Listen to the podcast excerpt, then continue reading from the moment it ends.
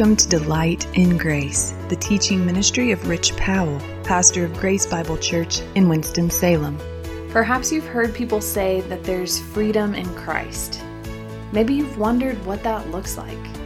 Does that freedom only take effect after we've died, or does Christ free us to think and live in a new way? How is living by faith in Christ liberating? Pastor Rich unpacks this question over a series of 4 messages, starting with today's, which is titled The Basis of Faith. Today's passage, 1 Peter 1, 22-25, shows us that freedom starts with God's Word, His self-disclosure. Let's listen in now. This is the second part of the message, which was first preached on August 7th, 2022. Edmund Clowney, again, it is the seed of life sown in our hearts to create new life. God's Word is creative. He speaks and it is done. He commands and it stands fast. That's a quote from Scripture, Psalm 33. This is a beautiful passage of Scripture. This is the power of God's Word. Read this with me, please. Let's read together. By the word of the Lord, the heavens were made, and by the breath of his mouth, all their hosts. He gathers the waters of the sea as a heap. He puts the deeps in storehouses. Let all the earth fear the Lord. Let all the inhabitants of the world stand in awe of him. For he spoke, and it came to be. He commanded, and it stood firm. Full stop. This is the God we worship. He is the one who made all that is. And he did it with a command of his mouth. Think about that. And so this Word of God, this incredible creative force is the Word of God, this seed that has been implanted in us. Alistair Begg said, all truth is God's truth, but not all truth is God's. Because God's Word is life-giving. It's life-transforming. God's Word converts. It communicates, it converts. It's living. Peter calls his Word is living. He also said it's abiding. It's living and abiding. In other words, it cannot be overcome or degraded. The Word of God cannot be overcome or degraded. It transcends the brokenness and corruption of the created order. So when it says, in the Bible, it talks about being born of flesh. That which is born of flesh will die, but that which is born of God will live. We see that in verse 24. All flesh is like grass, and all its glory like the flower of the grass. The grass withers and the flower falls, but the word of the Lord remains forever. It is abiding. It cannot be overcome. It cannot be degraded. In other words, I like what John Oswalt says in his commentary on Isaiah, where this verse 24 is in verse 25 is from Isaiah 40, verses 6-8. God is an unstoppable reality. He's an unstoppable reality. And he is the only one in existence that is that. An unstoppable reality. Contra any creature, any authorities, influencers, objects of trust that we may have, many those in authority and influencers today may think that they are an unstoppable reality. And they're not. They will fade away. Humanity, John says, John Oswalt, the commentary says, humanity can neither save itself nor hide or nor hinder the one who determines to save.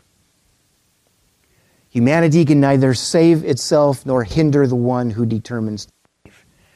The word of the Lord abiding. So societal influencers, take note. The living and abiding Word of God. He says here also that you have been born again. You have been born again of imperishable seed. And that seed is the living and abiding Word of God. So the Word of God converts.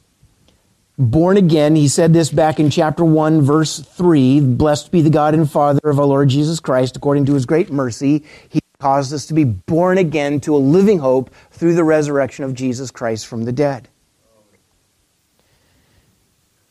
Verse 11, the Spirit of Christ who was in them. The good news is that was preached to you. It is the word of Christ. God's self-disclosure in Jesus Christ. That is the seed, that is his word. So again, the word of God, God's word is a creative force. God's word has within it the regenerating work and power of the Holy Spirit. Why? Because the Holy Spirit is the author of the word of God. The word of God is God-breathed. So an encounter with the word of God is an encounter with the Spirit of God. That's why I say all truth is God's truth, but not all truth is God's word. It is the living Word of God. And that living Word of, through that living Word of God, he says here back in verse 22, you have purified your souls. You have purified your souls. That's the new life-giving power of God's self-disclosure. That is what's liberating. The life-giving power of God's self-disclosure is the basis for us knowing that we are a free people. This, by the way, is in the perfect tense, which means it's the state that results from regeneration. It results from regeneration. And purifying your souls, he's using a term that the readers might have recognized, purification. We're thinking about, washing your hands and cleaning your body and making sure that you're all cleaned up on the outside. That's not what he's talking about. He says, you have purified what? Your souls. And that is the product of the regenerating work of the Holy Spirit. You haven't cleaned up yourself. God. Okay. It's not the purification of the outward, the ritual purification, but it's the whole person inside first. And it begins with attitudes and affections, and that translates into action. We are transformed by the renewing of our minds. And the renewing of our minds happens through the Word of God. So the word purified here, the root of that word signifies that which awakens religious awe. So in other words, in our souls, in our thinking, in our attitudes and our affections, there's a transference so that the basic disposition move from for me to for him. At the core of my being, attitudes and my affections. Paul writes about this in 2 Corinthians chapter 5, verse 15. He died for all, that those who live might no longer live for themselves, but for him who for their sake died and was raised. You see, the default disposition of life for the human being is for me. That's the default disposition of human life. All perspective, all ambition, all motivation, all of it is for me. You were born that way. And if you're a parent, you don't need to be convinced of that, do you? But in Christ, in the purification of the souls through the living and abiding Word of God, that disposition changes from for me to for him.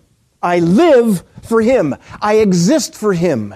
Therefore, I perceive everything in light of his character and his purpose. All the goodness of my life moves from the filthy rags that Isaiah writes about to the righteousness of Christ. It's not about all the good that I have done. It's about the righteousness of Christ that I have received. And therefore, I can live in the outflow of that. That's the gospel of grace. This is why I said I could spend 3 months on this, okay? Now, notice what he says here. Having purified your souls by your obedience to the truth for a sincere, verse 22, for a sincere brotherly love, love one another earnestly from a pure heart. It's the only imperative in this whole paragraph. And say, Rich, why aren't you majoring on that? Because that's going to come in week 4 of this series. I apologize. But, you know, this is part of the conduct of faith, of people who are free. But one point I want to make here, because he's talking about this in the middle of purifying our souls by the living and abiding Word of God, because we've been born again through the imperishable seed of the Word of God. What does that mean? What does it look like practically? I want you to hear this. Nothing more concisely defines the behavior of one that is free in Christ than this statement, love one another earnestly from a pure heart. Nothing more concisely defines the behavior of one that is free in Christ. That's a stop and think about it moment. The unregenerate person is in bondage to self-preeminence and self-preoccupation. The unregenerate person is in bondage to that. They cannot escape it, short of regeneration through the power of the Holy Spirit. Love, on the other hand, as God loves us, love one another earnestly from a pure heart, is the manifestation of God's life-giving, liberating truth in me.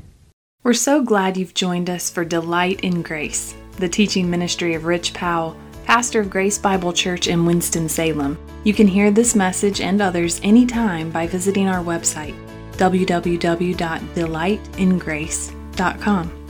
You can also check out Pastor Rich's book, 7 Words That Can Change Your Life, where he unpacks from God's Word the very purpose for which you were designed. 7 Words That Can Change Your Life is available wherever books are sold. As always, tune in to Delight in Grace, weekdays at 10 a.m.